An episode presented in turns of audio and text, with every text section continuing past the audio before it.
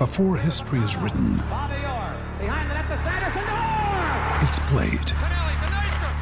Before it's frozen in time, it's fought one shift at a time. Before it's etched in silver, it's carved in ice. What happens next will last forever. The Stanley Cup Final on ABC and ESPN Plus begins Saturday. Ladies and gentlemen, boys and girls, welcome back to Basketball Conference, the ACC Football Podcast. My name is Joey Weaver. Joining me tonight, as always, is Mike McDaniel, who just got back from a an unnecessarily long road trip to Blacksburg to see his Hokies take on East Carolina. Mike, I'm glad you made it back in one piece.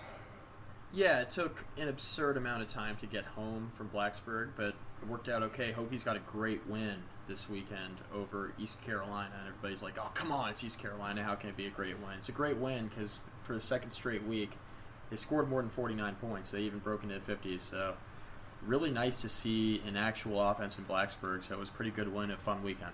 Justin Fuente's boys looking good so far. We'll get into that here in a little bit.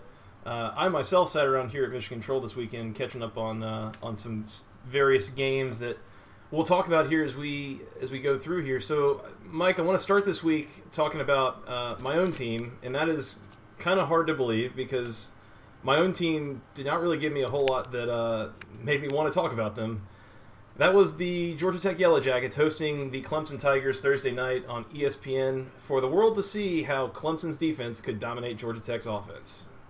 Yeah, so you don't see, you know, Clemson doesn't see Georgia Tech that often. Um, ended up not mattering because Georgia Tech's offense was abysmal. Is that how we want to characterize it? I mean, it was pretty awful um, throughout the entirety of the first half. Got a little bit better in the second half, but by then, um, Clemson had already gone up three touchdowns, so tough to climb back in when you're running the option, obviously. But the one takeaway from the game if I'm a Georgia Tech fan, is we held Clemson in check for as long as we could, right? So defense looked pretty solid throughout the game, and then it was just a matter of honestly getting tired, I think. And Deshaun Watson, it was a nice bounce back game. Um, you know, Joey, you and I were discussing before we hit the record button how he did miss some deep throws in this one, but the short to intermediate stuff that he was missing in the first couple games of the season, it looks like he's gotten that back in check. Uh, looked a lot more in control of the offense there uh, for Clemson. Ended up working out. Defense played really well and ended up leading to a big win for Clemson on the road to Georgia Tech to uh, get the ACC season on track for them. So, uh, good win for the Tigers. Not a great showing initially there for Georgia Tech. Yeah, that that was kind of the one positive for me was that the defense tightened up pretty nicely. Um, on the first three drives, Clemson went touchdown, missed field goal, touchdown, and so they were up fourteen nothing. Uh, let me double check this. I think this was in the first quarter. Um, yeah, first quarter they were up fourteen nothing, uh, and Georgia Tech's offense could not stay on the field in the first half. Um, Nothing going. First half, Georgia Tech's offense goes three plays minus six yards, three plays minus seven yards, five plays 22 yards, six plays five yards, three plays four yards, one play 15 yards. And the, the thing that was flying around Twitter at halftime was that Clemson had as many first downs and or points as Georgia Tech had yards. Um, so it was it was bad, um, but ultimately, I mean, the defense held okay. Um, got a few stops.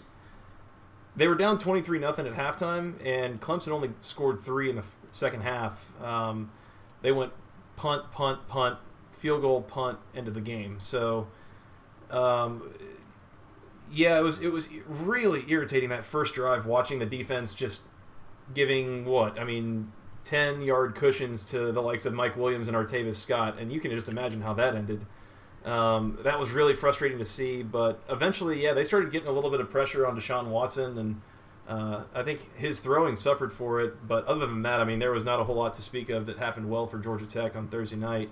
Clemson, on the other hand, especially defensively, man, they are nasty, and they they look. It's it's crazy because I thought about this. You know, we go back to 2014. Their defense was excellent, like one of the very best in the country. I think like a top five defense Absolutely. they lost like seven guys to the NFL. They come back in 2015 and they're like every bit as good. It didn't matter. It didn't matter. And then again, from last year to this year, they lose a whole bunch of guys. and now they're just as good again. I mean, like what what they are doing, recruiting that side of the ball and coaching that side of the ball with Brent Venables is is nothing short of amazing. So all, all the credit to Clemson for making Georgia Tech look terrible in that game. Yeah, I mean, I thought, I mean, everything you just said there. I thought Clemson, the pass rush when Justin Thomas was basically in the second half when you know they're selling out on the pass, right? Because Georgia Tech's down three touchdowns, and you just see Justin Thomas sprinting backwards. I mean, he had no time to throw. Uh, the pass rushers just overwhelmed the Georgia Tech offensive line, and that Georgia Tech offensive line isn't necessarily made for pass protection anyway.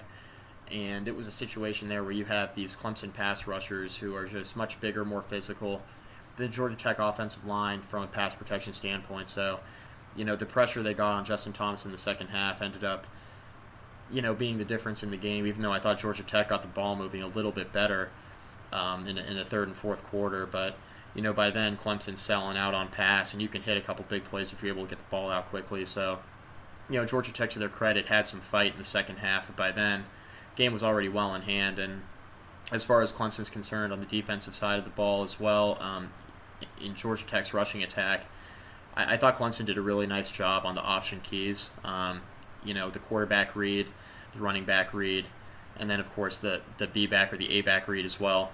Um, it just seemed like Clemson's defensive line and linebackers had every run fill covered, and Georgia Tech had a lot of trouble getting anything going on the option, especially in the first half. You just saw Clemson just playing smart football on the defensive side of the ball from start to finish. And I think that was a big reason why they didn't play or they ended up playing as well as they did. And Georgia Tech's offensive line, I thought they were whiffing on a bunch of blocks as well, and that never helps either. So it was a, it was a combination of things, but I think ultimately what you have here is a Clemson defense, especially in the front seven, that was just much more physical than Georgia Tech's offensive line, and that was apparent from you know the first and first and second quarter, and then on into the second half, even when Georgia Tech was trying to mount a furious comeback, but obviously um, obviously fell short when you have the athletes that Clemson has on both sides of the ball. So, you know, I, th- I think it was a little bit of both, but I think Clemson just kind of overwhelmed overwhelmed Georgia Tech's offensive line there with their physicality and all the athletes they have on the defensive side of the ball. They sure did. I mean, this was statistically like the worst output of the entire Paul Johnson era at Georgia Tech. That's not good to see when you've got a, a highly talented senior quarterback like Justin Thomas and uh, a whole bunch of skill guys coming back from last year that should be improved um, I, I, do want to point out that Justin Thomas's final passing line, four of thirteen. I, am going to s- stick to my guns here and continue saying that I, I, think that Justin Thomas gets a terrible rap for his passing line, given that I would I would bet you that at least like five of his nine incompletions, if not more like six or seven, were passes that he threw away. Um, he, he's just not really getting a whole lot of help from his offensive line at times or from his receivers. There were a couple passes that hit people in the hands and were dropped. Um, so Justin Thomas is a much better passer than he gets credit for, but ultimately, um, only 95 yards on the ground for Georgia Tech, 29 through the air. I mean, that is a, that is a terrible, terrible offensive output, and all the credit to Clemson for playing them extremely well. Uh, the Tigers moving forward, I mean, they, they look pretty good. They got a big test this weekend against uh, Louisville. We'll talk about that here in a little while. Uh, but Georgia Tech, really curious to see how they bounce back this weekend against Miami, something we will also talk about a little later. Uh, Mike, any more thoughts on this game before we move on? No, I think I'm good. All right. So let's move on to the next game. We're going to talk about North Carolina and Pittsburgh here. Uh, North Carolina comes back at the very end of the game. They score with like five seconds left in the game, score a touchdown on a touchdown pass to Bug Howard they win the game 37-36 in exciting fashion. A game that Pitt had control of for a while, but then UNC found their way to you know claw back into it. And Mike, I want to I want to play a little game with you here. Um, I, w- I want you to tell me how North Carolina clawed their way back into this game. Was it a a devastating rushing attack, B a very gutsy defensive output, or C attacking the Pitt secondary by throwing the ball down the field? Let's go with C, Joey. That seems like a responsible re- responsible choice here. Uh, we're again we're noticing a theme here that Pittsburgh is really struggling to defend the pass, and you saw that once again on Saturday, Mike. Really bad. They have a really poor secondary, and the one thing about this game, North Carolina led for two seconds, in this entire game, and it was the two seconds that mattered most, the final two seconds. Um, offensively, Mitch Trubisky just decided, especially in the fourth quarter, when they were mounting that comeback against Pittsburgh, it's like, okay, well, the Pitt secondary hasn't really had much for me all day. You know, Elijah Hood, it's been real, it's been fun. We're just going to throw the ball here, and I just realized they can't cover Ryan Switzer. So Switzer goes off, has a huge game for North Carolina, obviously, um, in the victory, uh, counting 16 receptions for 208 yards and a touchdown.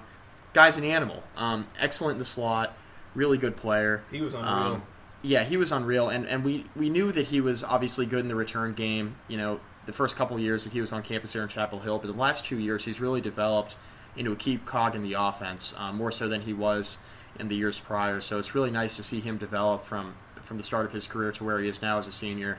He's a guy that's going to make an excellent pro just because of how tough he is running across the middle and making the catches he makes, and then the athleticism and the ability to make people miss after the catch. That was really apparent in this game, um, as we've seen in the past. So North Carolina, very good win, huge comeback. Pitt fans have to be sick with how um, the fourth quarter went because it looked pretty good with five and a half minutes to go, but all of a sudden Pitt stopped getting first downs. North Carolina's defense was getting off the field. Like, you know, we've questioned in the past, can they get off the field? Can can their run defense make enough stops, especially against this Pitt offense? It was something we were talking about last week, and they made the stops in the fourth quarter when they had to. And it's a really, really good win for Larry Fedora's team, and um, obviously a launching off point here for the rest of the season because the schedule does not get any easier moving forward. Mitch Trubisky in particular was pretty incredible in this game as well. Uh, his final stat line 35 of 46, and that's 76% completion. And maybe what's even more crazy about that is that out of four games, that's only his third best performance completion percentage wise 79% against Illinois and 89% against James Madison. He is really doing a nice job of putting the ball where it needs to be.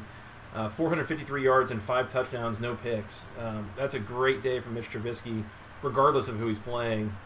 Um, there's a number here that stands out to me, Mike. It is seven. You have any idea what the number seven might represent here?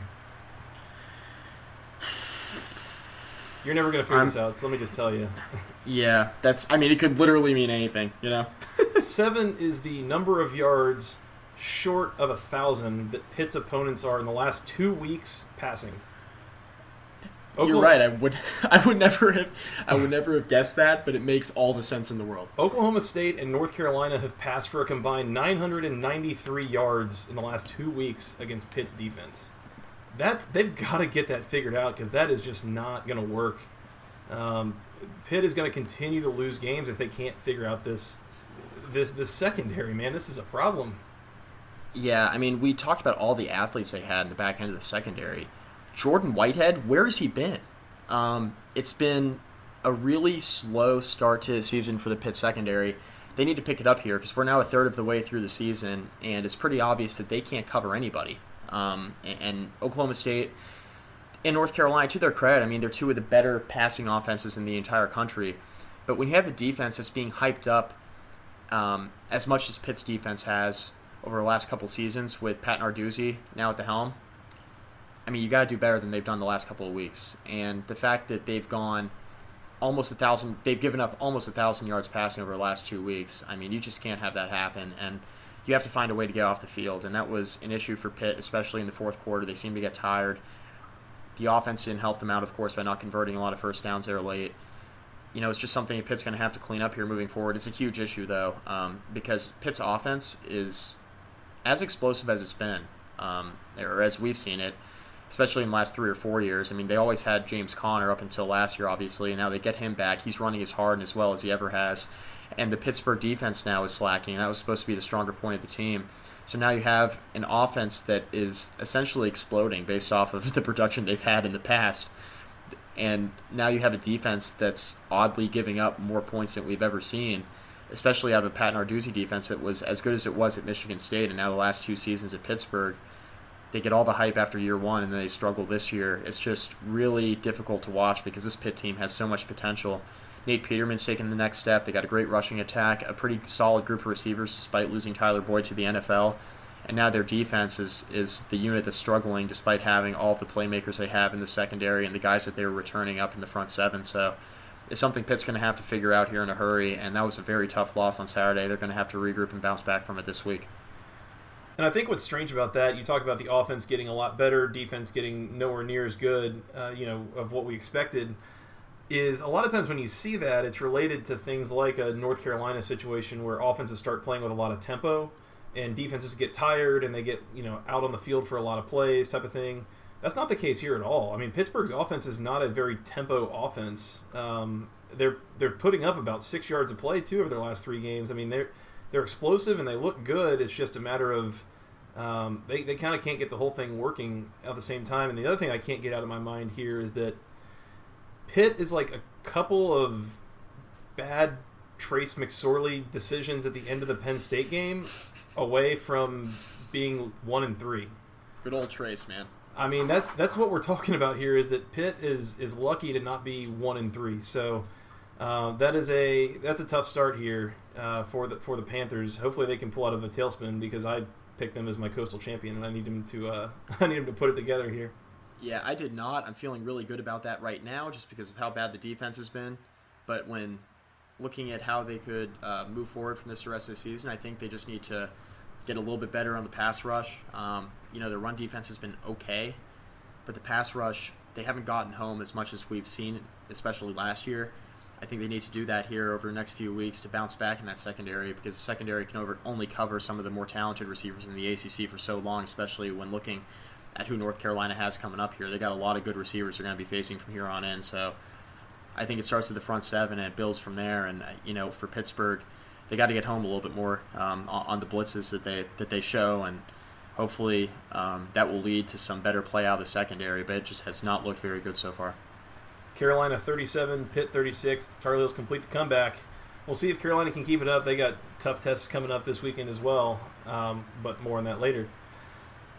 All right, Mike, we, we need to move on here, and um, I've I've got a question for you, and I, I honestly I don't know the answer to it, and I'm hoping that you can shed like any light on it.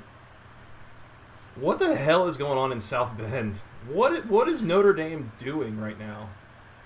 Well, it starts with a guy that they just fired about, I'd say, uh, within the ballpark of nine months too late. Um, Brian VanGorder Notre Dame has been one of the worst defenses in college football over the last,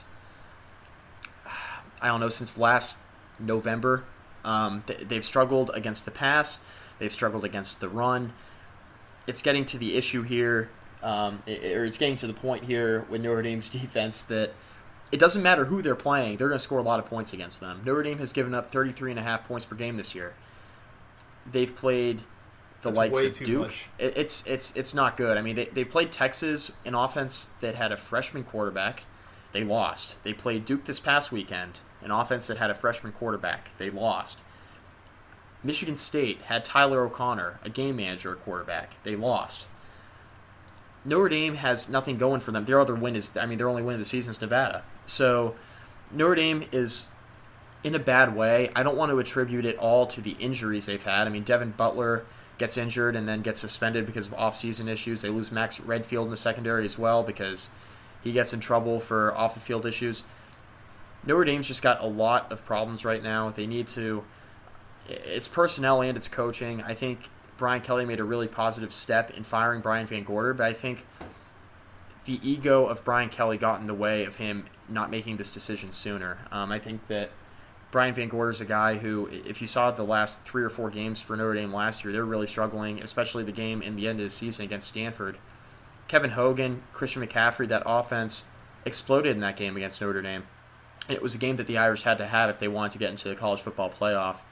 And it's, you know, for Notre Dame, that's kind of where it all started for me. And heading into the season, giving up 50 in the opener to Texas with a freshman – and then having it just go on from there is a huge issue.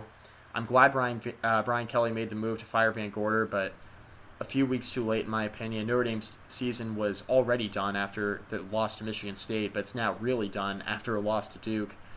And you know the boosters, the alumni, all the donors were getting pretty uneasy. They, the, you know, the whole stadium was chanting "Fire VanGorder" after the game, and the issues obviously run deeper than that with the personnel problems they've had especially in the secondary. But there's no excuses when you have the athletes that Notre Dame has on both sides of the football to not be better. And and one more thing here, Joey. Brian Kelly after the game against Duke said that he was going to value uh, evaluate all 22 positions, and that included quarterback, and that it was not out of the question that sophomore quarterback Brandon Wimbush would play at some point this season. And Why if you're DeShone, feel like a bad decision. And if you're yeah, and if you're DeShone Kizer and Kizer threw threw a pick on, on what looked like a throwaway pass uh, late in the game against Duke, but that shouldn't have cost Notre Dame the game the way that it did. I mean, Duke got the ball at midfield and they went they went 47 yards in two and a half minutes and scored the go and you know kicked the field goal to go ahead. I mean, they're having all sorts of issues, but I'll tell you what, DeShone Kizer is not one of those issues, and Brian Brian Kelly's refusal to play him in the opener from start to finish kind of shows that he's a little bit arrogant and doesn't want to necessarily he, he wants to go against the grain and not necessarily go with what's working and you know, we, we've talked about Larry Fedora and him doing that with North Carolina sometimes, you know, going with what he wants to do rather than what's working, you know, not giving the ball to Elijah Hood enough. Notre Dame seems to do a little bit of that with DeShone Kizer, and Kizer threw for 370 yards in the in the game against Duke. I mean, he's not the problem, and it's pretty clear that he's going to be a first round pick. He's he's climbing up all the draft boards, and if I'm DeShone Kizer, I'm leaving anyway because Notre Dame's a dumpster fire on both sides of the ball right now. He can he can leave, go to the NFL the defense will struggle next year, and they won't have a quarterback because we, you know, all signs are pointing to Malik Zaire transferring as well. So he could leave Notre Dame in a, in a really tough spot, and Brian Kelly needs to be really careful with how he handles his team the rest of the year. Notre Dame, in their three losses so far to Texas, Michigan State, and Duke, has given up over 500 yards a game and over 6.3 yards per play on defense. That's not that's not getting it done. Meanwhile, on offense, they put up over 400 yards in every game and against Duke in particular, they threw for 381 yards. I mean, you, that should be theoretically enough. Like you're saying, I mean, DeShone Kizer's not the problem here. Uh, the problem seems to be elsewhere, and to kind of misplace that feels really unfair to DeShone. But um, yeah, Duke Duke wins this game in South Bend, 38-35. I mean, this is that is so shocking. Like I before the week, Duke was like a three touchdown underdog going into South Bend, and uh, just kind of what that Notre Dame program has become in less than 10 months is, is kind of shocking here, Mike. You know, it's it's funny because if you're looking at it from a Duke standpoint, okay, Notre Dame's now lost their third game of the year, but even then, this is one of the biggest wins in Duke history for their football program. Um, going into South Bend, Notre Dame has all the tradition behind them, and, and I understand this is now their third loss of the year. And Notre Dame doesn't look like a very good football team, so maybe this win isn't, you know, necessarily as big, you know, when you look at the rest of the season if Notre Dame continues to struggle. But for Duke, this is a gigantic win. Um, being able to uh, pull back even at two and two, and and you know really move forward. It's a, it's a big shooting off point for David Cutcliffe in the football program, and that's something that he addressed after the game, saying that this is something they can now recruit to that they can go into South Bend. They can beat a Notre Dame, a team that's been in the college football playoff conversation each of the last three seasons. Um, and, and, this is a big win for David Cutcliffe and his squad, and, and, a team that was really struggling. And now you have all the confidence in the world in Daniel Jones at quarterback. The freshman's played pretty well this year anyway. Um, we saw, we've seen him struggle at times, but you know overall his performance as a true freshman coming in and playing the way he has, stepping in uh, for Thomas Sirk after he blew out his Achilles. I'll tell you what, man, they found a quarterback here in Daniel Jones. They got a good thing going with that offense right now. And Jones can use this as a jumping off point here for the rest of his career, saying, I went into South Bend as a three touchdown underdog and beat Notre Dame and played extremely well doing it. So, big win for Duke, and this is just the beginning of what looks like a monumental collapse for Notre Dame. Hey, building a whole career on one, the legend of one game worked for Trevor Knight so far. Um, he beat Alabama. That's about it. Hey, um, that was that was it in a nutshell. Yeah, uh, Duke's putting up a lot of yards, like you said. I mean, they're they're doing well on offense. Ultimately, again, just 498 yards against Notre Dame. Um, overall, averaging upwards of 400 yards a game easily. Um, the problem is that their yards per play on the season is only about five and a half, so they're not being very efficient. Uh, that that number would put them around 80th in the country. So uh, there's still work to be done there, but certainly things not stalling out, kind of like we thought they might for Duke. Uh, but big win for the Irish there in South Bend. And one more thing, Joey. Like neither of us were high on Duke coming into the year, and we can now argue that with a win against Notre Dame, they've probably already exceeded my preseason expectations for them. I mean, nobody really. I mean, 21 point underdog. Uh, that spread there kind of says it all. Um, where Notre Dame is at, even though Notre Dame came in with two losses versus where everybody thought Duke was at, and for them to come in and win like they did, um, just kind of underscores the fact that you know Duke's already kind of exceeded expectations from our from our preseason predictions, even if they don't necessarily have the best record um, moving throughout the rest of the year. Just as I thought I could pencil in a win for the Duke game for Georgia Tech, I'm having to pull my pencil back from the paper a little bit, and uh, we'll, we'll have to see kind of what Duke if Duke can build on this going forward. That that's a huge deal for them because uh, this this could be kind of like a season changing win ultimately uh, if if they do ultimately turn it around. But Mike, we need to talk about a, a game, and this is going to sound very very similar to last week where. Last week we talked about Miami going to Appalachian State, right? And this was kind of upset potential. App State is a better team than a lot of people realize. They got to go on the road for it. Kind of a weird environment. This is that team's, you know, quote unquote Super Bowl. Everyone's hyped up for it. This is great. And Miami got to Boone, North Carolina, and they ran circles around App State. Um, they yep. they just punched them in the mouth from the beginning and took off and won. It's the same old story this week as the Florida State Seminoles walked into a total trap game, supposedly, although maybe a, a previous loss to Louisville helped kind of calm the nerves there. Uh, the Seminoles walk in to play South Florida in Tampa in what was thought to be a little bit of a hornet's nest, but uh, ultimately, I think there were two touchdowns in the first five plays of the game, so it was 7 7 immediately. And then it was like 14 14 within the first five minutes of the game, so it was just big play after big play to start off. And Florida State really took off from there and, and had a big day to kind of get right uh, in, in the midst of a big old 55 35 win over the Bulls, Mike. Welcome back, Dalvin Cook. We've missed you. Cook goes for 267 and two touchdowns, and we've he kind good. of been waiting. Yeah, he's still good. Florida State still really good. Um, you know, you and I said that you know there would be a little bit of overreaction after the loss to Louisville, and I think a lot of people were hyping up South Florida. And you and I both talked about last week, and it was your pick that Florida State would go ahead and cover the spread in that game. And I forget what the number was. I think it was down to five at like, one point. It was inside of a touchdown. Yeah, it was inside of a touchdown. Um, and, and, when looking at Florida State, they have athletes all over the field. Um, they're really strong in their secondary, really good front seven. Offense is still really good. They just had a couple turnovers and some costly penalties there against Louisville, and the game got out of hand pretty quickly. But Florida State was right in that game for most of the first half, and then a couple of mistakes, and Louisville just took advantage like really good teams do there was no questioning that Florida State was still a really good football team despite getting their doors blown off of them against Louisville there on the road. And they showed what they can do when they're firing at full throttle, especially in the rushing game. And getting Dalvin Cook going was huge in this game. It ended up opening up uh, things for Deondre Francois, who had a pretty efficient performance despite not throwing the football um, that often. Ended up throwing for 170 and touchdown, but you know it was a game in which Francois looked a little bit more under control. I thought they were able to protect him a little bit better, and you know, Dalvin Cook's the real story here, and him rushing for 200, nearly 270 yards.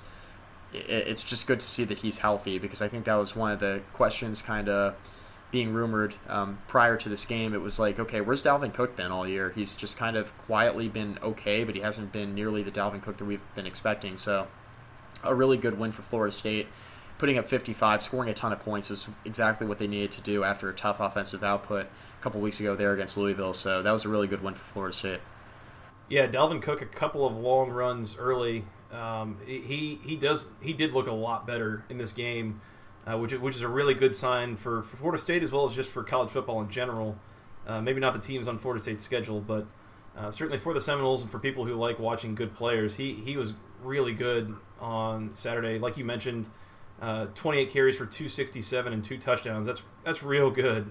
Career high, by the way. I, I didn't realize that career high for him, and, and in a good career at that. Um, so that's Very that's a. Yep. big day for him. Jacques Patrick added 20 carries for 124 yards and a touchdown. He's also really good. He pretty good too. Um, yeah, so this is uh, I thought it was amazing because if you look at it, Florida State ran. Let me see what was it. It was 82 plays in this game for almost almost eight yards per play. Um, so they, I mean, they were just busting off big plays left and right. They they definitely looked better, and they quieted a lot of those folks that said this was going to be a, a, trap, dangerous game for them.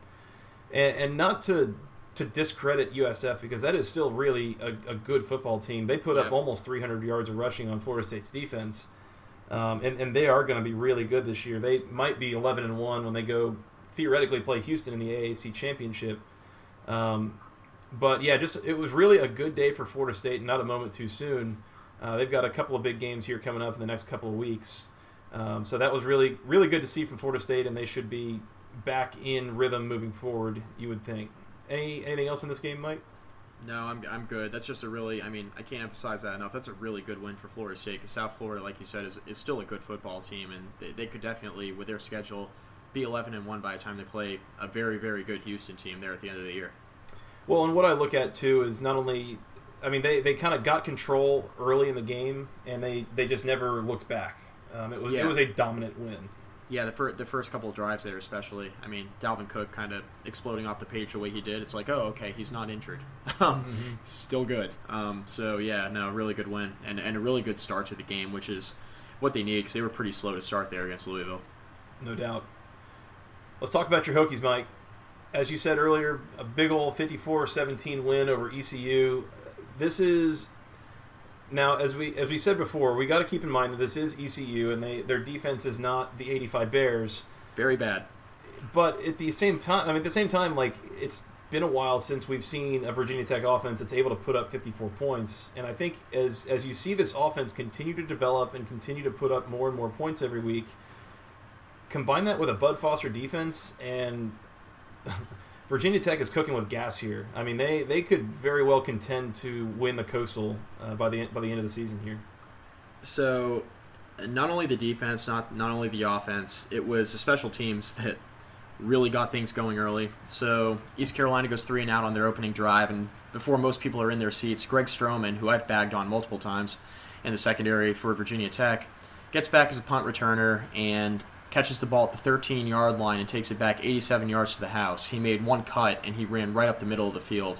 And that got Tech rolling. Um, Tech would later block a field goal. They blocked a punt. They also um, they were also able to sack Philip Nelson in the end zone for a safety later in the game. Tech went up 38 nothing in the first half, um, and, and by the time East Carolina could recover with a long touchdown to start the second half, the game was already over, and it was 54-17.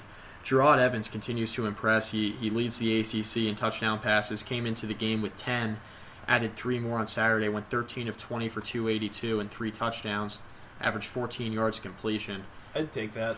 Pretty solid. Um, running the ball, he had 10 carries for 97 yards, including a 55 yard touchdown run that ended up in the top plays on SportsCenter. He ran all over the field and then got down by the goal line when he was clearly exhausted and juked three more as he tumbled into the end zone.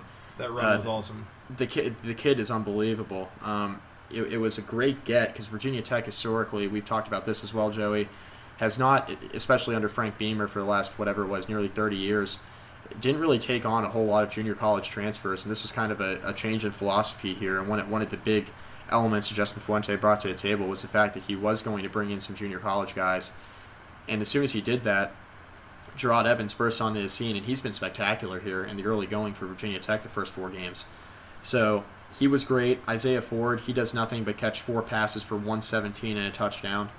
Um, he nearly threw a touchdown pass on a reverse in the first half, um, a reverse pass, but he didn't set his feet and overthrew, I believe it was Cam Phillips in the end zone, had him wide open.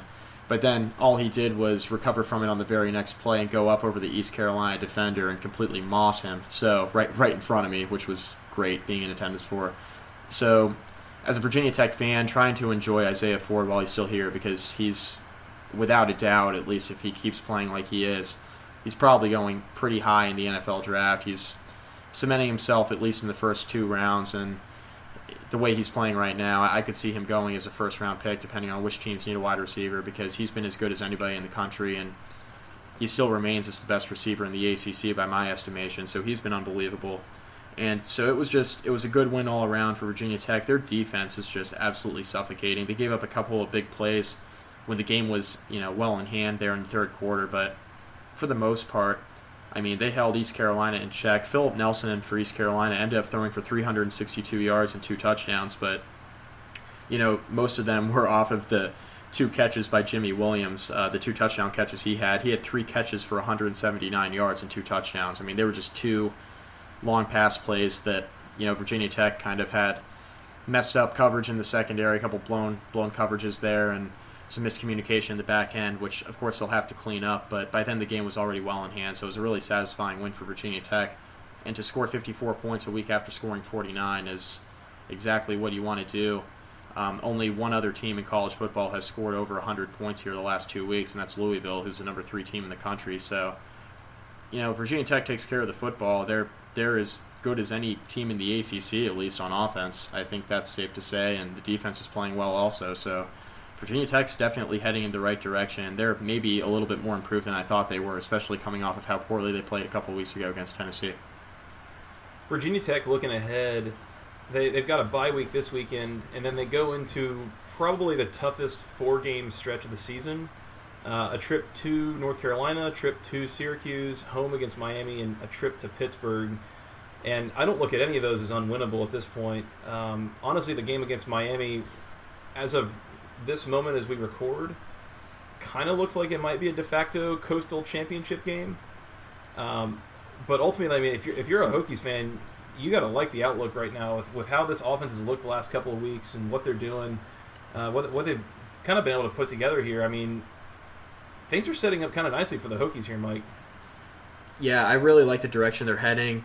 Um, there was also circulating a video of Justin Fuente's pregame speech which made me want to run through a wall. Um, it was unbelievable. Um, talking about the discipline that the team had to have, and you know, I, I'm not going to elaborate on any more than that because I won't be able to do it justice. It was unbelievable. Um, clearly got the team fired up before the game, and they need to play well and get off to a good start. And that Greg Stroman return, it was as electrifying as I've seen Lane Stadium in quite some time, probably since last year's opener against Ohio State when they took the first half lead there on a touchdown pass. So when looking at, you know, when looking at uh, the way that Virginia Tech's playing here on offense, it's really encouraging um, on both sides of the football. And, um, you know, the offense is complementing the defense right now, which hasn't happened here in the last few years. So uh, it's really encouraging. Good, good times to be uh, up in Blacksburg as a Hokie, Mike. Um, anything else on this game before we move on? Uh, no, I think we're all set. Good, because we got to talk about four and zero Wake Forest. Yes, sir. Whoa, something's my pick on. of the week. My yeah, pick of the week. That's right. Yeah, you got in the win column in those picks of the week last week. Yeah, that's that's what we call a teaser right there. That's right. We'll get to that in here in a little while. Uh, it's it's good times up in Winston Salem right now. Wake Forest going to Indiana to a Big Ten program. They were uh, more than a touchdown underdog. They come away 33-28, the winners. Man, I mean, I'm gonna have to go back and double check our uh, our preseason selections, but I'm fairly confident that neither of us picked Wake Forest to be four and zero at this point in the year. This has been this has been pretty amazing to watch for for this team, Mike. Yeah, and you know, to John Wolford's credit, um, at quarterback for Wake Forest, so we're talking about you know Kendall Hinton and you know John Wolford's been the quarterback the last couple seasons, but Kendall Hinton comes in, he takes over as the starter here over the last couple weeks, and he leaves last week's game with an injury, and John Wolford steps back steps back in, goes 16 of 29 for 172 and a touchdown, does everything he needed to through the air, and then to add to that, has 61 yards on the ground and two touchdowns. It's like, oh, who was out there? Was it Hinton or was it um, or was it John Wolford? And a really really solid performance from Wolford. The defense forces five interceptions of Indiana, which was fantastic. Um, that that's what you need to do if you're Wake Forest. Continue to turn, uh, continue to turn other teams over, and do what you need to do on both sides of the ball to win. And and you see a very gritty Wake Forest team that's starting to gain confidence because of how well the defense is playing. Offensively, still a work in progress. You're not going to score 33 points every week um, with who they have on their team, just personnel wise, but if your defense can force turnovers at the clip they've been doing here over the over the first four weeks of the season, I mean Wake Forest, well on their way to being bowl eligible anyway. It's not inconceivable now that they could win seven or eight games, Joey. We were kind of talking about that last week, but after this win against Indiana, it's becoming all the more clear that uh, Wake Forest is heading in a really solid direction here. I think that they've arguably got maybe their biggest game of the season within reason coming up this weekend against NC State that we'll talk about here in a little while. But I don't think it's totally inconceivable that Wake Forest could finish fourth in the Atlantic, which is just crazy to think about given where they've been the last few years and where we thought they would be preseason. Uh, really, really good stuff from the guys up in uh, Winston-Salem. Good job, Demon Deacons. Proud of you. Keep it up. Uh, you're making me a lot of money in gambling. So, uh, we got to get an update here, Mike, on the Lamar Jackson touchdown counter. We're at 25. He had seven more this weekend against Marshall in a huge 59 28 win. They covered. They um, covered. Yeah. Uh, nice win for Louisville because, you know, you wanted them to bounce back like that after after how they played um, against Florida State. You wanted them to come right back and, and score as many points as they did against Florida State, and that's exactly what they did. There are no letdowns with this Louisville Cardinals team, so keep that in mind now moving forward. Um, this was an interesting game because they could have had a letdown after Florida State, or at the same time, they could have been caught looking ahead to Clemson. So they kind of had both elements there playing out. What um, our friends over on the Solid Verbal would call a letdown look ahead sandwich. Yes, which is exactly what they had, and Lamar Jackson just explodes. Um, the guy's unbelievable, man. Um, 417 more yards passing in this game, five touchdowns. We can throw out the speculation about him not being a passing quarterback and only being a runner. That's now long gone. Um, he went 24 of 44, 417, five touchdowns. Brandon Radcliff, spectacular again. He's been one of the unsung heroes here of the Louisville offense because Lamar Jackson is stealing all of the spotlight as you know as he should. I mean, he's been unbelievable, but Radcliff has been just as good. 19 carries, 131 and a touchdown. You can't do much better than that. James Quick is having a spectacular season, as we all hoped he would, for that Louisville offense to reach their potential.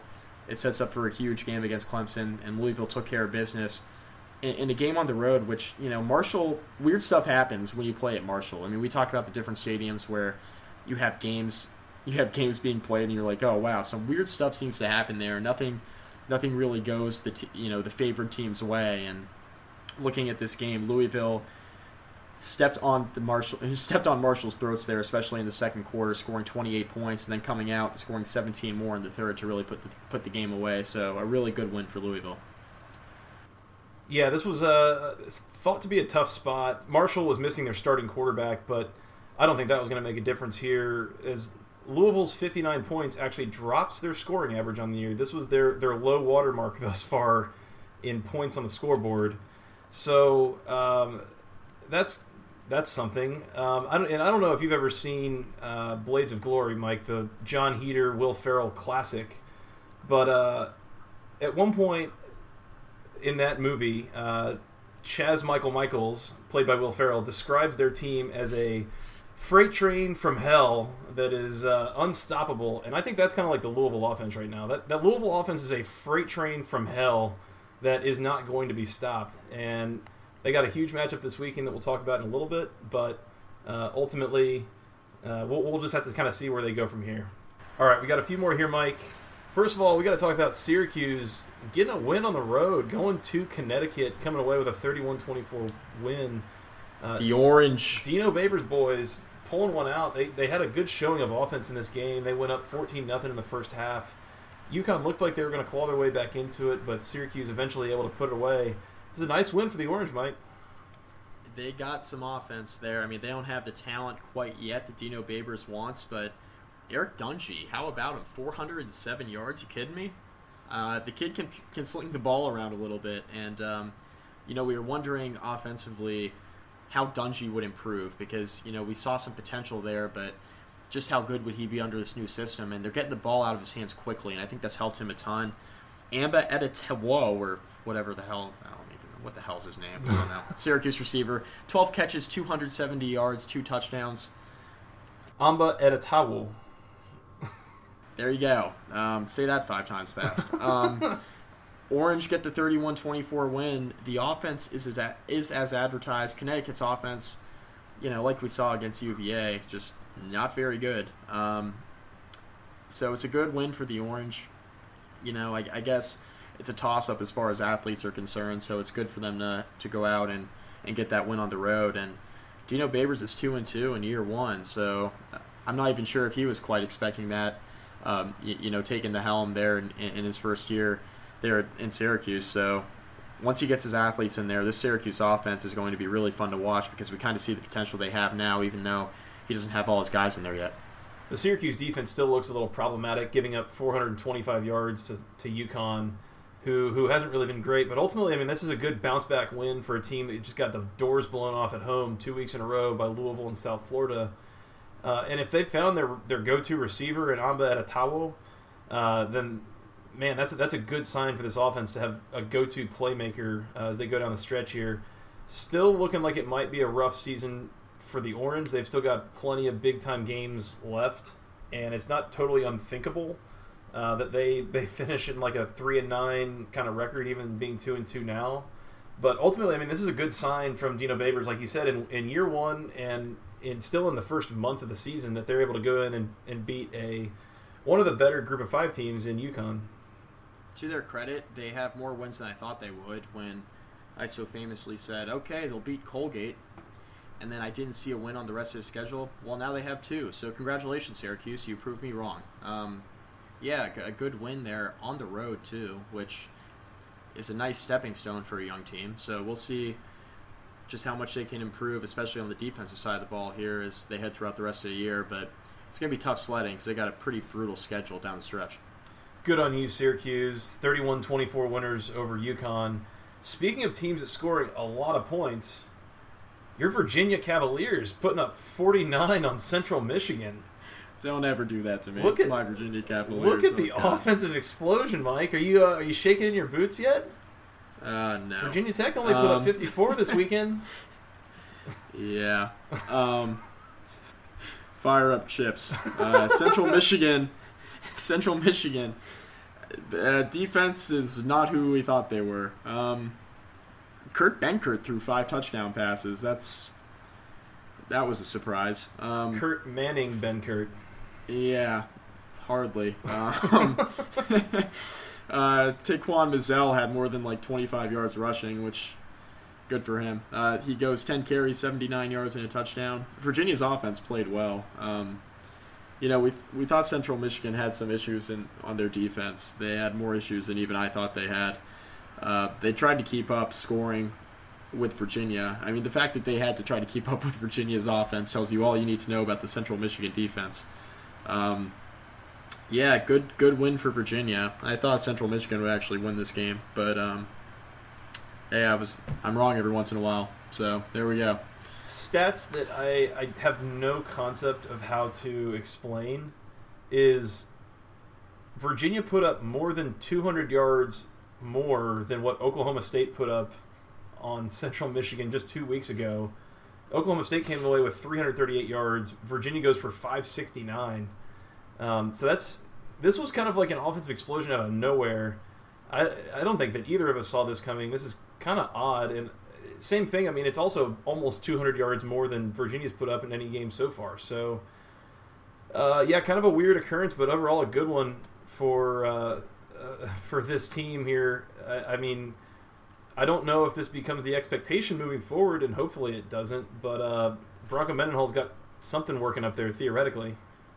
Yeah, good for them in Charlottesville. They can all you know get together, go out for ice cream after the game uh, for getting their first win of the year. So look out, Virginia's got a victory. Um, yeah, they needed this one really bad after that 0 and 3 start. I mean, they looked like just a terrible football team. They they looked a little bit more together on both sides of the football this week, which is really what they needed. So, now that, that was a good. All, all kidding aside, that was a good win for the Cavaliers. They needed one desperately. Well, hopefully they can keep it going because they got to go take on the buzzsaw of a Duke offense that just took down Notre Dame this week. Uh, so we'll see how that goes. Uh, anyways, last game we need to talk about here is uh, Boston College got back into the win column. They had a bit of a slow start in their game, but come away 42 to 10 winners over Wagner. Whoa, Boston College started out slow. Uh, yeah, I'll, I'll double check wow. that, but yes, I believe that they did.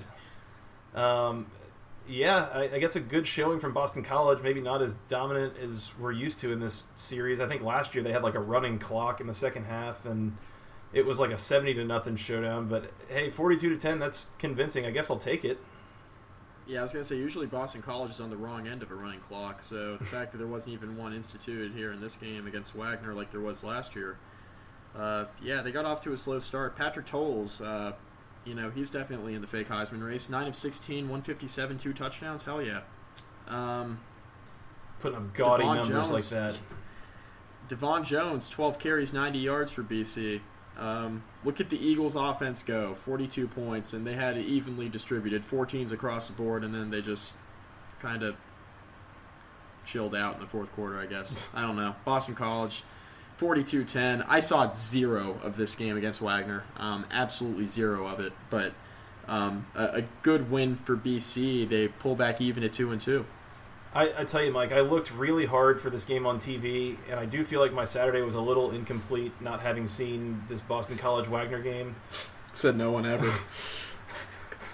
Uh, yeah, what? Yeah, maybe. Um, but uh, yeah, hey, I mean, got to take a win where you can get one uh, with Boston. sorry, College. Dan. Yeah, sorry, sorry, Dan Rubin. Sorry, Dan Rubin. Um, got Buffalo this weekend, and then got to hopefully try to find a an ACC win somewhere on the schedule, and it's seems to get harder every week. So time will tell. But ultimately, I think the the big takeaway from this weekend, Mike, uh, beyond kind of some some strange occurrences with like Notre Dame being nowhere near as good as we thought they'd be, Florida State kind Yep. of uh, gets back into the dominating fashion. Uh, Yep. North Carolina establishes itself. Clemson looks way better than they have.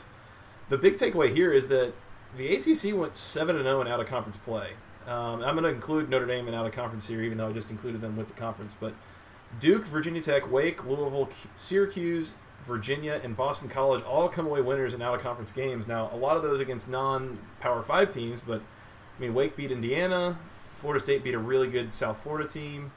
Um, excuse me, make that eight and zero. Sorry, I missed on South on Florida State, South Florida there. So uh, this is a, a good out of conference weekend for the conference, Mike. And I, I, I mean, I think that this conference is starting to get a little bit of respect, actually, on the national stage. Believe it or not, for uh, what they're able to do top to bottom. Yeah, especially after the Big Ten had kind of a rough weekend. So, yeah, I mean, a couple of really good wins there. Obviously, Florida State winning that out conference game at South Florida. We were all kind of, not all of us, I guess, but you and I at least, were expecting Florida State to bounce back nicely like they did. Uh, Virginia getting the win um, against Central Michigan. That was a toss up game. Wake Forest going on the road to Indiana was a huge win for the conference as well. Um, just kind of continuing to establish themselves. I mean, Virginia Tech, uh, you know, they've struggled with East Carolina. East Carolina snaps their winning streak uh, against the ACC that they had going there. Um, going, they were going for seven straight in Blacksburg on Saturday. So, you know, I think the ACC. Th- this is a really strong weekend, even though the out of conference competition may not have been as solid as, you know, other weeks. But I, I thought overall, you know, top to bottom, a lot of good wins there for some teams that maybe we weren't necessarily expecting to get victories. So, yeah, good weekend for the conference, I thought. Absolutely. We got to move on here, Mike. So to, to wrap up week four here in the ACC. Wow, what what year is it? Um, we got to go to this Go ACC moment of the week, and this is really painful. I've got to relive this now. I I wish you weren't going to make me do this, but I guess this is the uh, the price of hosting a podcast, especially one. What was it, Joey? What was it? uh, well, let's just say that the the standards for the Go ACC moment of the week were set really high early in the week uh, this time, as it came on Thursday night, as my own Georgia Tech Yellow Jackets took on the Clemson Tigers. Let me set the scene for you here. So, uh, two minutes and ten seconds till halftime. Clemson's got the ball on the 16-yard line, looking like they're about ready to score a touchdown, trying to go up 21 0. Uh, and then this happens. Watson threw it to the defense, intercepted at the goal line, and then the ball comes out. And Georgia Tech pounces on it. Lance Austin with the interception. All right, let's hear from the officials. on the field is the pass was intercepted, returned into the field of play, fumbled back into the end zone, recovered by the defensive team, safety. Wow. And I thought so. And boy, was it about as painful as it sounds. Oh man, that was brutal. That was brutal live, Joey. Now, Um, in Go ahead. in Georgia Tech's defense, this is not a boneheaded play. This is just an unfortunate occurrence. But that I mean the the interception. Obviously, I don't know who Deshaun Watson was trying to throw that to. That was just that was overthrown by about five yards. It was Mike Williams. Yeah. Um, and, and what ended up happening thereafter. I mean, to have them collide in the end, to have Austin collide in the end zone there and lose the football. I mean, he was just trying to make a play, and that whole situation there was basically ass backwards. Overthrows Mike Williams the way he did. I mean, it was nowhere near him. And then Austin to pick the to pick the ball off, obviously, and then kind of run in circles right around the goal line and run into his own player to fumble and recover for a safety. Um, that was really painful to watch live. Joey, I can't imagine as a Georgia Tech fan the thoughts that were running through your mind at that moment with how the rest of the game was going um, up until that point. But um, a really, really tough break there for Georgia Tech that I think you and I can both agree um, kind of put the game out of reach for good as far as a competition standpoint. You're looking at Georgia Tech, you're like, okay, well, this is a good momentum swing oh, okay, within the same play, let's give the momentum right back. Um, a, a, real killer there, um, trying to make a play on the defensive side of the ball, and it just kind of went haywire for him. yeah, it was it was about as rough as it as you would imagine it was. Um, with the, with the way that everything else was going, basically we got to the point going into halftime that I was telling people pretty much the best play of the game for Georgia Tech in the first half gave Clemson two points. Think about that. Like yeah. how how deflating and just demoralizing that is.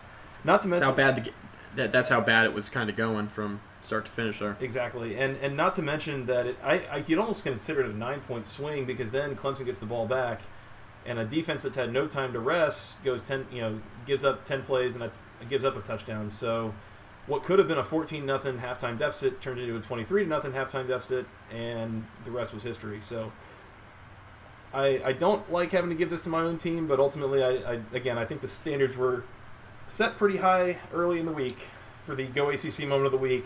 Lance Austin, Georgia Tech defense, congratulations. Uh, the Go ACC moment of the week goes to you. You had no choice, Joey. It's just real unfortunate it had to happen like this.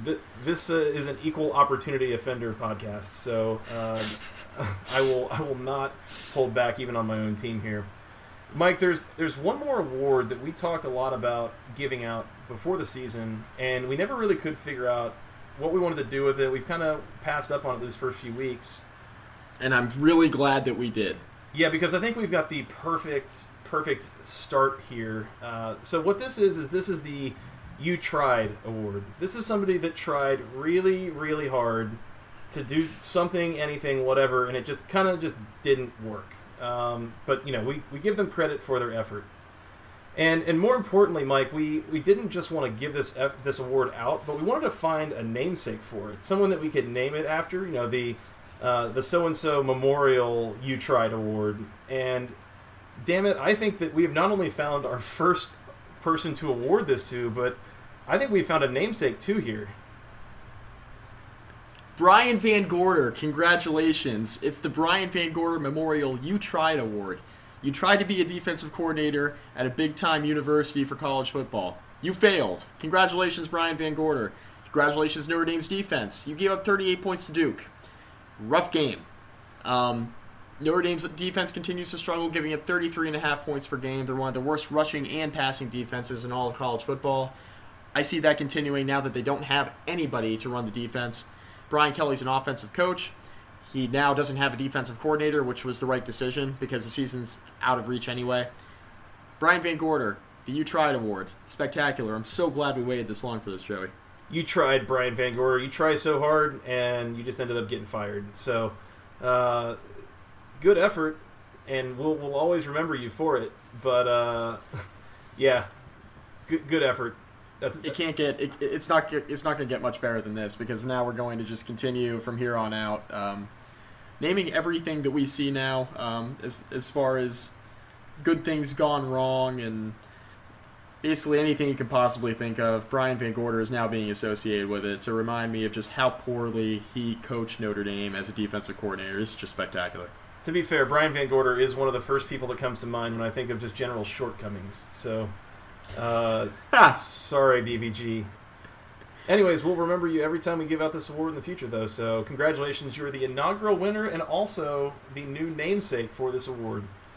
And if you want to hop on the pod sometime, you know, we can uh, talk about who we'd like to have a beer with. Or six, back to one of, or six, back to one of our first podcasts. But Because there's no only Anyway. having one beer with Brian VanGorder. You have Oh, to have no. like six. no, and he is an angry he's drunk. having he's having six right now after getting fired. He's an especially angry drunk now. oh yeah, not good, not good, Joey, not good. All right. Well, I think that about does it for week four, Mike. We got to get into week five here and do some preview. And this is a, a pretty good slate of games, especially at the top end. Uh, so the big one, obviously, for the week is going to be hosting College Game Day, and this is the second time in three weeks that an ACC game hosts College Game Day. That's that's good publicity. The number three Louisville Cardinals opened as a three-point underdog, but now, as we record this on Monday night, a one-point favorite on the road at number five Clemson at eight o'clock on ABC. This is probably, and I say probably, this is pretty much definitely the game that decides the Atlantic here. If Clemson can win this game, that's a huge deal. But also, I mean, not only does it put them in the driver's seat, but it keeps alive the possibility that they could lose to Florida State and we could have a three-way tie at the top of the Atlantic, which is a little bit of a doomsday scenario. I was gonna say, Joey, you're counting out my Wake Forest Demon Deacons a little bit too quickly here as far the as competing for the Deacons? as far as as far as who's competing for the Atlantic Division crown. Um, all kidding aside, I have no idea who's going to win this game, Joey, because Louisville, after what they did to Florida State, it's really hard to pick against them. Um, Clemson's at home, but their offense isn't playing great. Um, Lamar Jackson's playing out of his mind, but we know how good Deshaun Watson can be, and he looks like he's perhaps starting to turn a corner, becoming the quarterback that we saw last year, where he accounted for 5,000 yards by himself. Um, it's almost like you just switch roles there. He and Lamar Jackson, the way Jackson's playing. Um, it, it's it's a game in which we're going to once again learn a lot about the Louisville defense. Um, we know Clemson's defense is pretty good, at least through the first four games, but you know, Clemson's defense and all and all the holes that they filled from last year's squad, we're going to really see how good they are as well. Louisville's defense against a Clemson offense that has struggled at times, but I feel like the Tigers in big games, Dabo Swinney always has his guys ready. So it's going to be another measuring stick game for that Louisville defense, in my opinion. They showed out well, obviously, against Florida State a couple weeks ago. They're going to have to do the same on the road at Clemson. It's not going to be easy, but um, you know the way Louisville's playing right now, they're really tough to pick against, Joey. They sure are. I mean, this is setting up to be a huge environment in Death Valley, uh, in, Clemson, South Carolina. This is, man, I think this game is going to tell us a lot about both teams. Honestly, um, the big questions in my mind are: Is Clemson going to be able to hold down Louisville's offense somewhat? Um, basically, what we saw against Florida State, which is a very talented and, and dangerous unit, is Lamar Jackson just running free, and we saw their offensive line opening up holes for Brandon Radcliff. I don't know if they're going to be able to do that against Clemson, but then again, I mean, there's not a whole lot to me that says that Clemson is just definitively way better than Florida State is. So, in a certain sense, it's like if Louisville can do that to Florida State, why can't they do it to just about anybody? Um, meanwhile, Louisville's defense looked pretty good, trying to contain Deondre Francois and Dalvin Cook and all that a couple weeks back, and now they go and they try to take on Deshaun Watson and their passing attack. And as we said, I mean, Clemson Clemson's having a little bit of trouble in the offensive line right now. I mean, Georgia Tech has a, a kind of an average defensive line and was able to get plenty of pressure and, and clog up running lanes. I mean, Louisville's got a much better front seven than that, and so it just makes me wonder what they're going to be able to accomplish. Um, I we haven't seen Clemson put together a full game on offense against anything that really counts as like a, a viable opponent. I mean, they put up 59 on South Carolina State, but in every other game so far, I mean, they've had various levels of deficiency for various times in the game. Whereas the whole time we've seen Louisville on the field, I mean, they've they've punted 13 times in four games. That I mean, they've been scoring like nobody's business, and so I think for that reason, that's what I see Louisville continue to do in this game. Yeah, and scoring touchdowns too. I mean, it hasn't been. Yeah, let's get in the red zone, settle for field goals. I mean, Lamar Jackson has 25 touchdowns by himself. That tells you about all you need to know about that last point. Um, to your point about Clemson's offense, you're right. I mean, you said they scored 59 on South Carolina State. Um, you know, so did me and my high school buddies. I mean, everybody's scoring 59 on South Carolina State. You know what I mean? So I think looking at looking at this game, you, you know, like you said, we're gonna learn a lot about both teams. Clemson's offensive line has struggled, which you know, Florida State's offensive line was struggling as well, and we saw what Louisville did to them. Uh, making the pick on this one, Joey, I, I can't believe I'm saying this because I was all in on Clemson winning the ACC, going to uh, going to a college football playoff. I guess in theory that could still happen even if they lost a close game to Louisville. I mean, stuff would have to happen in front of them, but I'm going with the Cardinals. It's really difficult to pick against them right now. Their defense got the job done against a very good Florida State offense a couple weeks back. Nobody is stopping that offense right now for Louisville. They look like one of the best teams in the country. I, it's hard for me to pick against them. Lamar Jackson's playing out of his mind. Deshaun Watson struggled. I could see this being a bounce back game for Clemson as well. But you know, I, th- I think both teams will play well. I think it'll be a close game. Clemson being at home definitely helps. But I'm going to go with Louisville. I love Lamar Jackson right now and the way he's playing. You got a score prediction on that? Oh man, I mean, I think I think honestly it could be pretty high scoring. Um, both defenses have played well, but Louisville's offense, like you said, I mean, they're scoring touchdowns almost every time they touch the ball. I mean, it's insane, and you know, Clemson's going to have to sling the ball around quite a bit to keep up, and they can definitely do that with Renfrow and Mike Williams, and Artavis Scott, and Wayne Gallman out of the backfield. I mean, they got the playmakers to do it. Uh, they got Deon Cain as well. Uh, maybe like 35 32 I mean, it, it, it, I could see it being a field goal game. I, th- I think this game could be decided by less than a touchdown. I have a really hard time seeing, um, just because of the the way I've seen Dabo Swinney coach in big games over the last few years. I have a really hard time seeing this game getting out of hand if Clemson loses, just because of how Dabo Swinney's coached. It, it didn't surprise me as much when Florida State. I, I mean, I don't want to completely say that. I mean, it surprised me that Florida State lost the way it did, but the way it got out of hand after a couple turnovers, we saw it happen to Florida State a couple years ago against Oregon in the Rose Bowl. So we, we've seen kind of mistakes compound for Florida State and kind of have it get out of hand. We haven't seen that out of Clemson. So I anticipate this being a pretty close game between Clemson and Louisville this weekend. I'm with you. I think it's a relatively high scoring game. I'm, I'm a little tempted to say it gets up into like the 40s, but I think that both defenses are good enough that they'll they'll get stops here and there. Um, both pretty up tempo offenses, so that you know it's not going to be a slow game by any means. Should be a lot of fireworks. Really, what I, I would fully expect a shootout here. I'm going to take Louisville as well. I think that they'll end up putting together just a little more. I think their defense is going to give Deshaun Watson some problems. But I do think that if Clemson wins this game, it will be because Deshaun Watson has a really good game and gets back to the form that we saw him in last year. Uh, so give me Louisville in this game. I think they win uh, 38-34, but gambling-wise, you know, being a one-point favorite, I think I'm just going to stay away from it because I could e- easily see either team winning this by really any kind of margin here. Yep, I, I agree. I mean, it'll be uh, it'll be high scoring. I think. I, would be surprised if it wasn't. Um, but I, I wholeheartedly agree with you there. I mean, if if Clemson wins this game, it's going to be because of Deshaun Watson, the way he played, or you know, maybe conversely, the way Clemson's defense performs against Lamar Jackson, and maybe slowing him down to a to a degree where Clemson scores just enough points to win. Um, but yeah, I think it'll be close. You can go either way. It's essentially a pick 'em, uh, with Louisville being a one point favorite right now. But yeah, I'm going to have to go with the Cardinals as well. Would you be shocked if this is a blowout? I would be surprised, uh, and, and, it just goes back to what I was saying about you know the Jimbo Fisher Florida State thing versus Dabo Swinney and Clemson. I mean, Dabo Swinney just coaches really well in big games, um, and you know he finds a way to have his guys motivated, especially in home games. Um, and, you know, I could see it playing out that way this weekend. But you know, Bobby Petrino is. I, I mean, you got to give him credit the way he's the way he's coached these guys, and um, defensively, they're much better than I thought. I, I, know you had underrated Louisville's defense a little bit as well. Um, yeah, I mean, I mean, if Louisville gets after Deshaun Watson, forces a couple turnovers, and Watson plays maybe like he did the first two weeks when he was kind of struggling, yeah, I guess it could turn into a blowout it wouldn't surprise me, I guess, if it turned into a blowout. Deshaun Watson threw a bunch of picks, you know, and, and you know, issues kind of compounded. But Clemson at home is really tough to blow out. I feel like with that fan base and the way that they play on both sides of football. I could see a scenario where Louisville takes this in a blowout, but I think that's I don't I don't see Clemson winning it in a blowout, which is weird, being that they're at home and in front of that. I agree with you.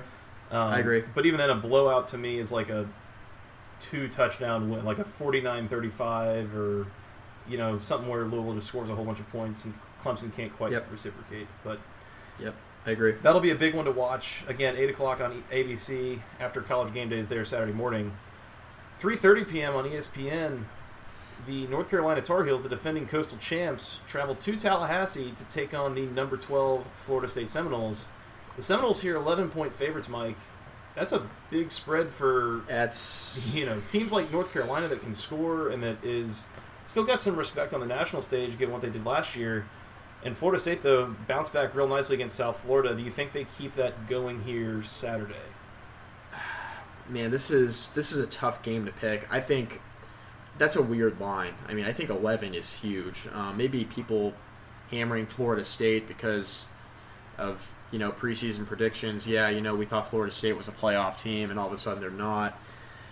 At least at this stage of the game, and you know with the way they lost to Louisville, and now you're going to put them 11 point favorites against North Carolina, who offensively looks like a juggernaut. Um, again, they they struggled kind of out of the gate against Georgia, but they've gotten Elijah Hood going. Mitch Trubisky really coming into his own, getting more comfortable week by week.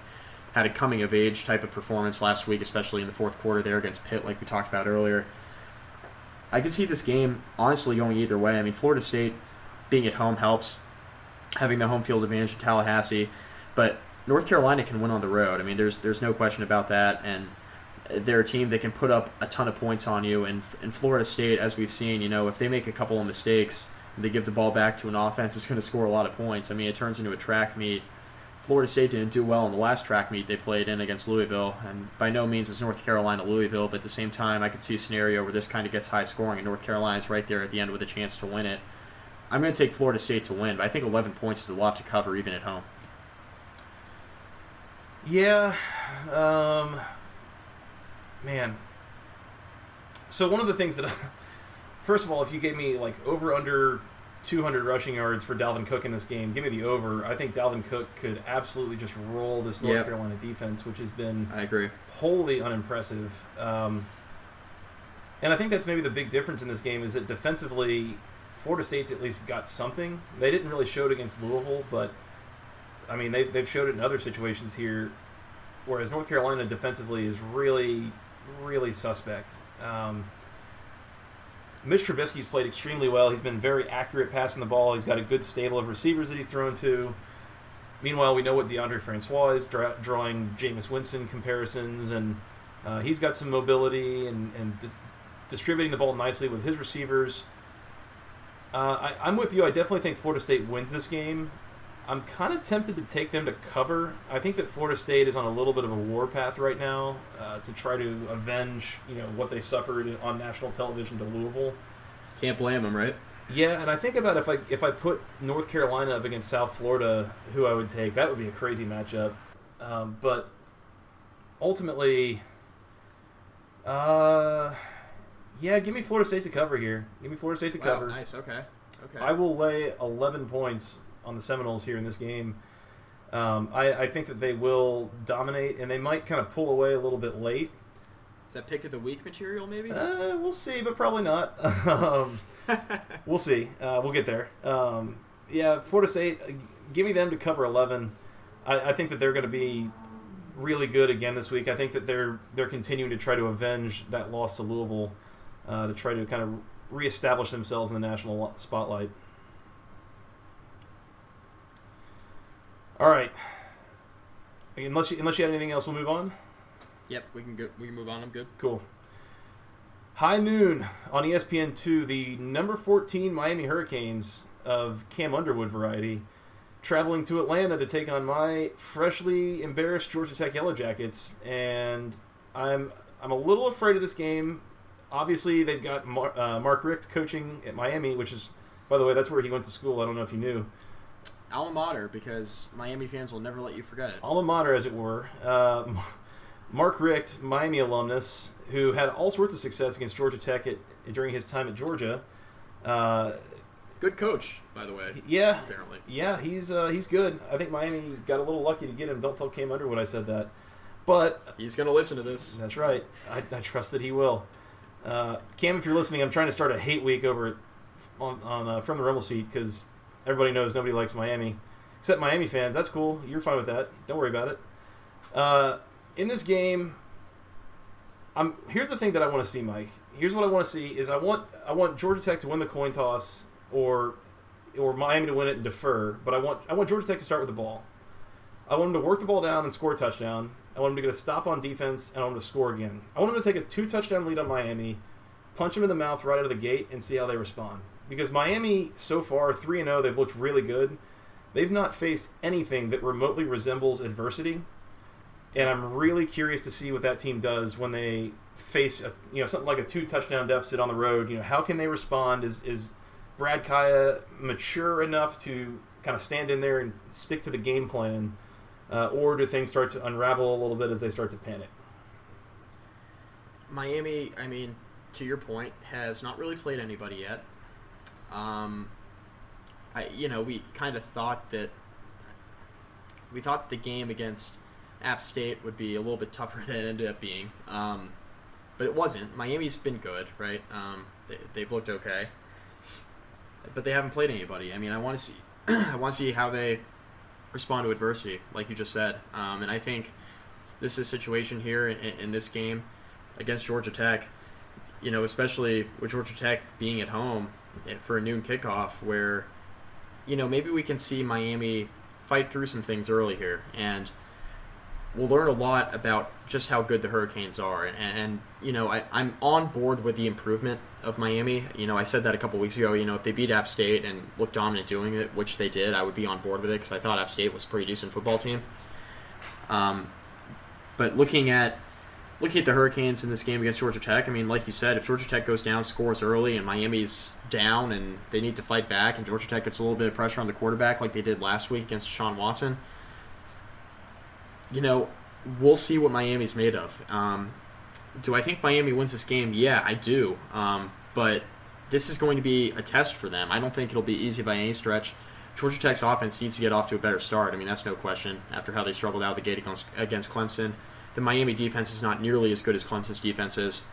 I'm not afraid of saying that, despite how Miami fans may feel um, with the Hurricanes playing against some weaker opponents here to date um, and, and, thinking their defense is really good. I think Miami has a good defense, but they're not Clemson. Um, so Georgia Tech needs to get on the board early. They need to try to get some first downs. I mean, they, they struggled even getting a first down in the first half against uh, against Clemson, and they need to really do that if they want to even have a chance in this game.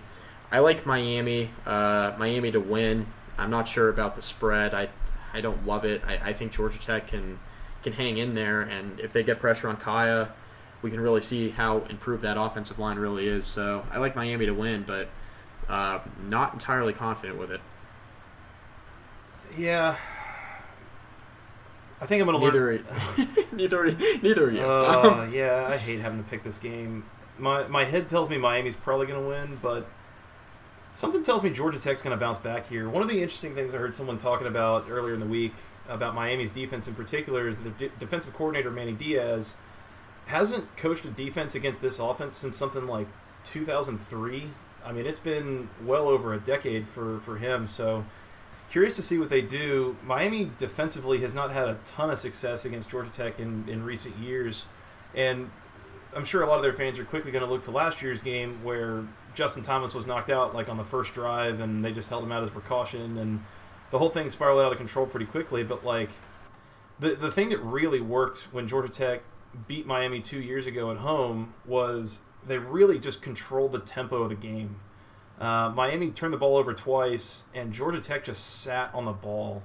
They they held the ball for 40 minutes of that game, two to one in possession. So I think that's a good go-to game plan for them. Keep the defense off the field, keep the offense moving the chains. You don't really have to hit big plays if you can just keep marching down the field. I don't know if they can do it. Obviously, we saw what happened last week against Clemson, and that wasn't good. But I think if you can get something a little closer to what Vanderbilt kind of gave up a few weeks ago against Georgia Tech, yep. I think there's a chance. Um, doesn't look good that Miami's coming off a bye week here and has had two weeks to, to prepare um, it probably helps a little bit, if anything, that they have to go play Florida State next week. Uh, so there's a little bit of a look ahead factor there. But I don't like this game. Give me Georgia Tech to cover seven. Heyo. Yeah, I'll go homer pick here. Um, give me Georgia Tech straight up. I think they can pull an upset here and, and kind of Hell yeah, okay. shock Miami. I'm I, am i am going to tell you right now, I'm going to regret that pick this time next week. But uh, Maybe not though. Maybe not. I, I, I'm going to ride and double down on Georgia Tech in this game. I think that they can make it happen. I like it. Well- Attaboy. Uh, yeah, we'll see what you say next week. Um, Yeah, I know. 2:30 p.m. on the ACC Network Extra slash Watch ESPN.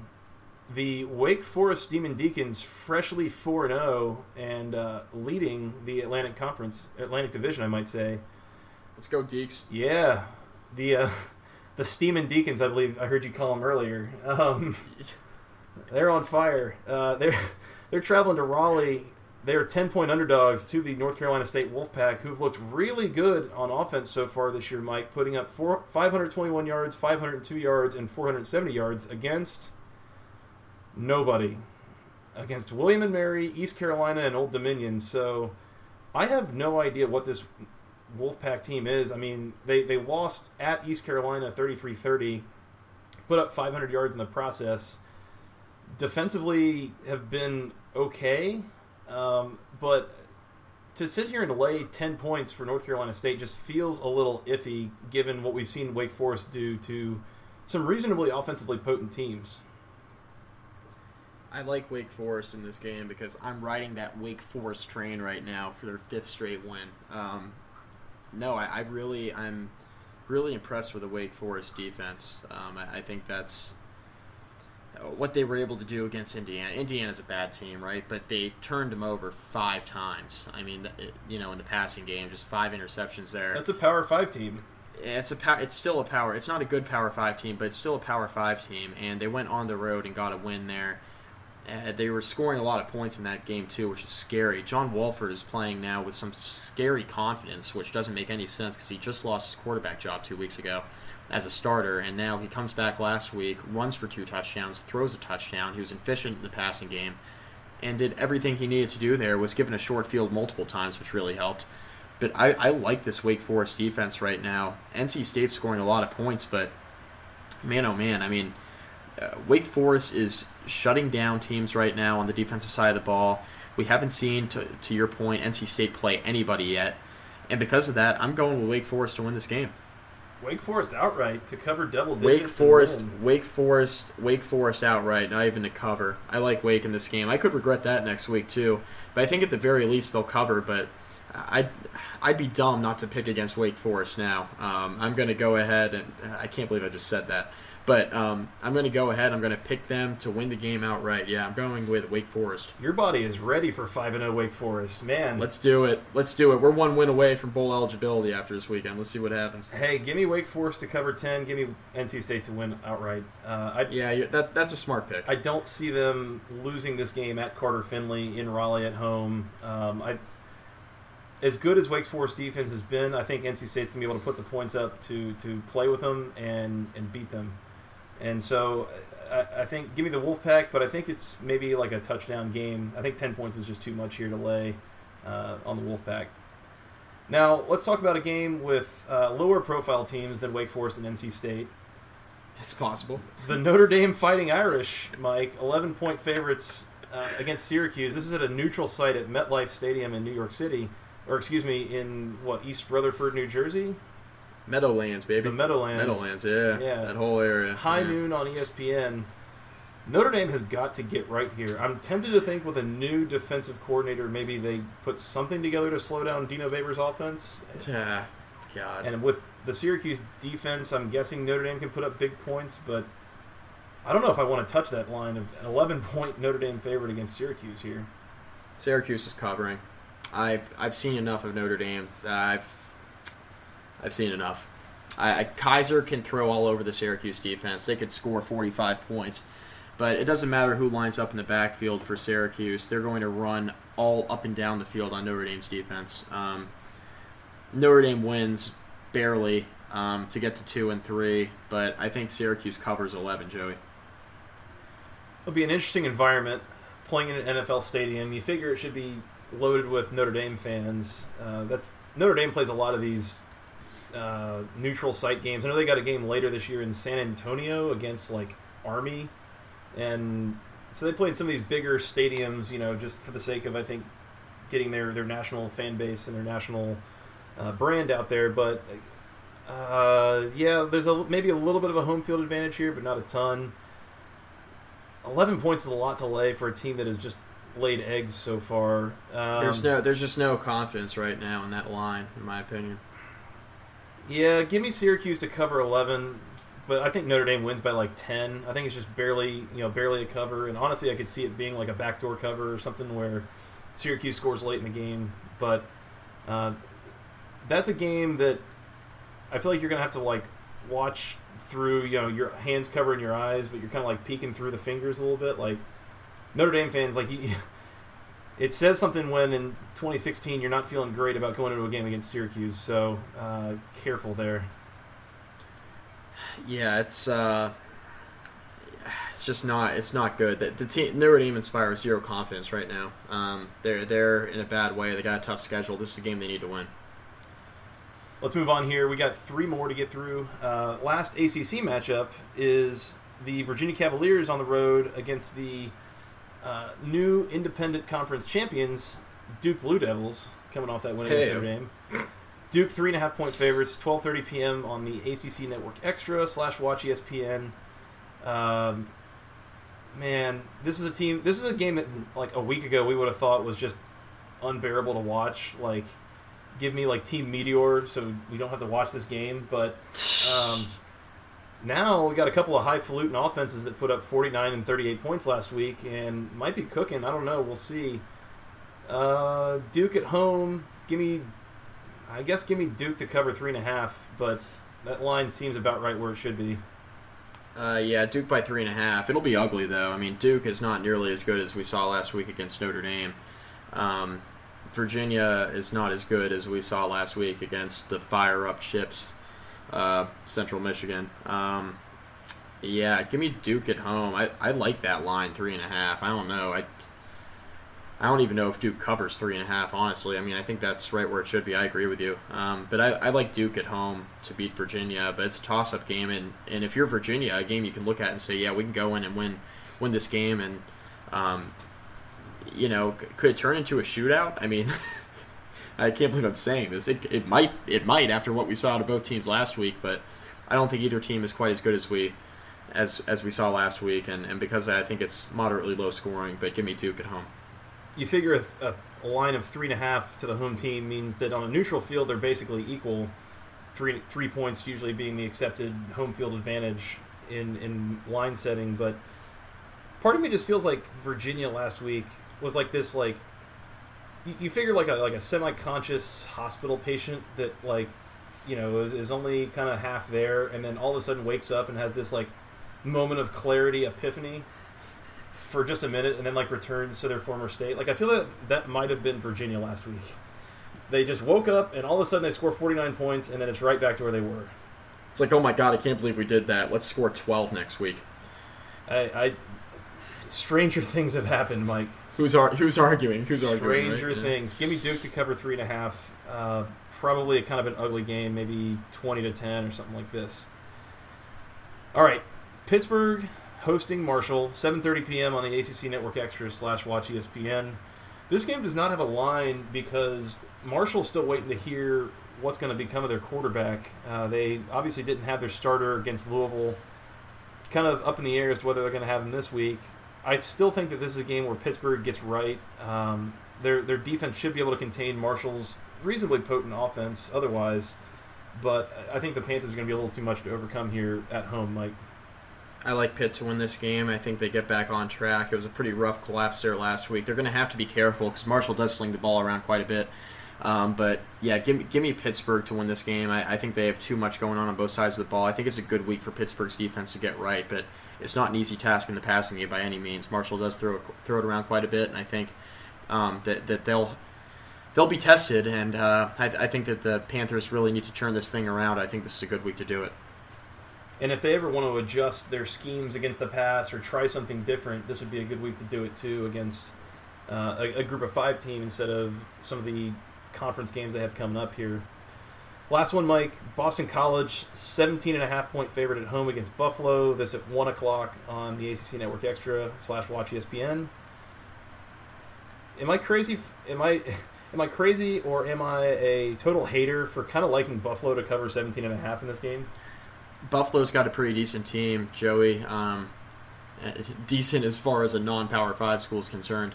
Um, Boston College, they got off to a slow start against Wagner. They could do the same thing against Buffalo and still win the game. The issue is I'm not sure they'll cover 17 and a half if they get off to a real slow start against Buffalo. Um, give me BC to win. I think Buffalo covers though. Buffalo one and two. They actually gave Army their first loss of the year this year this weekend. Um, and Army was playing some good football heading into that game. They sure were. They sure were. Um, Buffalo, I don't know how they did it. I mean, they gave up 444 yards on offense or of offense, and they only got 265 of their own. So without going too far into the box score, that's kind of a weird game.